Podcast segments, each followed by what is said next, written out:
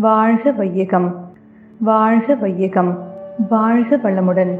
அன்னை லோகாம்பாள் ஒரு சகாப்தம். அன்னையின் தோற்றம்.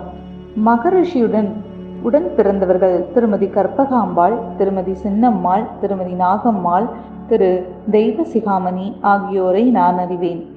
மற்றும் உடன் பிறந்த சிலருடைய பெயர்களின் விவரங்கள் கிடைக்கப்பெறவில்லை. ஆகஸ்ட் முப்பது ஆயிரத்தி தொள்ளாயிரத்தி பதினாலு அன்று சென்னை திருப்போரூர் அருகாமையில் உள்ள மானாம்பதி என்ற கிராமத்தில் கற்பகாம்பாள் சண்முக முதலியார் இணையருக்கு மூத்த மகளாக அன்னை லோகாம்பாள் பிறந்தார். அன்னை லோகாம்பாளுக்கு ராஜம்மாள் என்ற இன்னொரு பெயரும் உண்டு. இவருக்கு உடன் பிறந்த ஒரு தம்பியும் உண்டு. அவரின் பெயர் பாலசுப்பிரமணியம் அன்னை லோகாம்பாள் தன் தம்பியின் மீது அன்பையும் பாசத்தையும் கொட்டி வளர்த்தார். அன்னையின் இளமை காலம். அன்னை லோகாம்பாள் சிறு வயதிலிருந்தே எல்லோரிடமும் அன்பாகவும் இனிமையாகவும் பழகும் குணமுடையவராக இருந்தார். அவர் அதிகம் படிக்கவில்லை. என்றாலும் சிறு வயதிலேயே மிக பொறுப்போடு உலக ஞானத்துடன் நடந்து கொண்டார். மேலும் தனது அம்மாவுடன் இருந்து அவருக்கு தேவையான உதவிகளை செய்து சமையல் கலையை கற்றுக்கொண்டதோடு வாழ்க்கை பாடத்தையும் படித்தார். ஏட்டுக்கல்வியை விட அனுபவ கல்வியே சிறந்தது என்று அன்னை தன் வாழ்க்கையின் மூலம் பிற்காலத்தில் நிரூபித்தார். அன்னை லோகாம்பாளின் தந்தை நாட்டு மருத்துவம் மற்றும் ஜோதிடத்தில் கை தேர்ந்தவர். நாட்டு மருத்துவத்தை தன் தந்தையிடமிருந்து கற்றுக்கொண்டார் லோகாம்பாள்.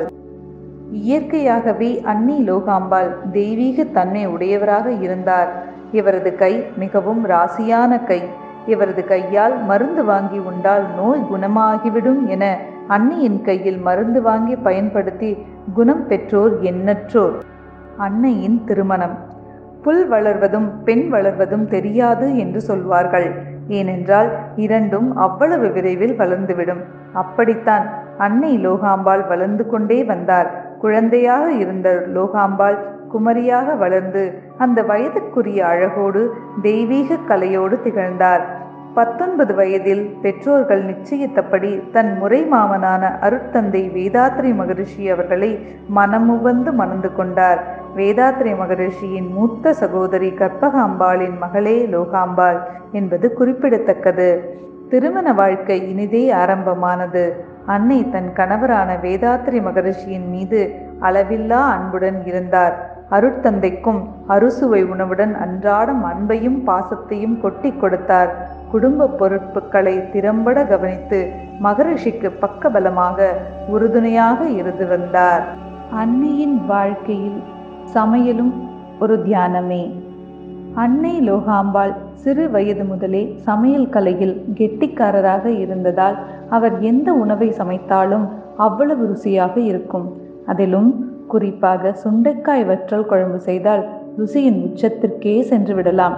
அன்னை போல் வற்றல் குழம்பு யாரும் செய்ய முடியாது என்று சொல்லும் அளவிற்கு அவ்வளவு ருசியாக இருக்கும். வாழைக்காய் வறுவல் பூண்டு குழம்பு அரிசி கஞ்சி என்று சொல்லிக்கொண்டே போகலாம். இவர் சமைக்கும் ஒவ்வொரு சமையலும் தனி ருசியாகவும் தனி மனமாகவும் இருக்கும். சமையல் ருசிக்க வேண்டும் என்றால் கைப்பக்குவம் மட்டும் போதாது. அதில் அன்புடன் கூடிய அக்கறையும் பாசமும் கலந்திருக்க வேண்டும். அதனால்தான் அனைவரும் தன் அம்மாவின் சமையல் பிடிக்கும் என்பார்கள். இதை அனைவருக்கும் செய்ததால் தான் அன்னை லோகாம்பாள் அனைவருக்குமான அன்னையாக இருந்தார்.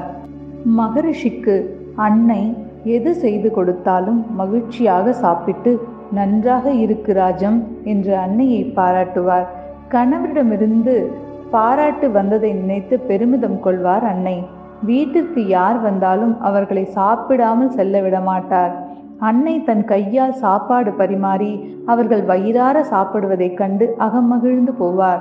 வழிப்போக்கர்களும் வந்தமர்ந்து இளைப்பாரி விருந்துண்டு செல்வதற்காகவே திண்ணை வைத்து வீட்டை கட்டிய தமிழ் மரபில் பிறந்தோர் என்பதை ஒவ்வொரு செயல் மூலம் நிரூபித்து கொண்டே இருந்தார். அன்னை லோகாம்பாள் இப்படியே அன்னையும் மகரிஷியும் மகிழ்ச்சியாகவே வாழ்ந்தனர். நம் கடமை அறவாழ்வு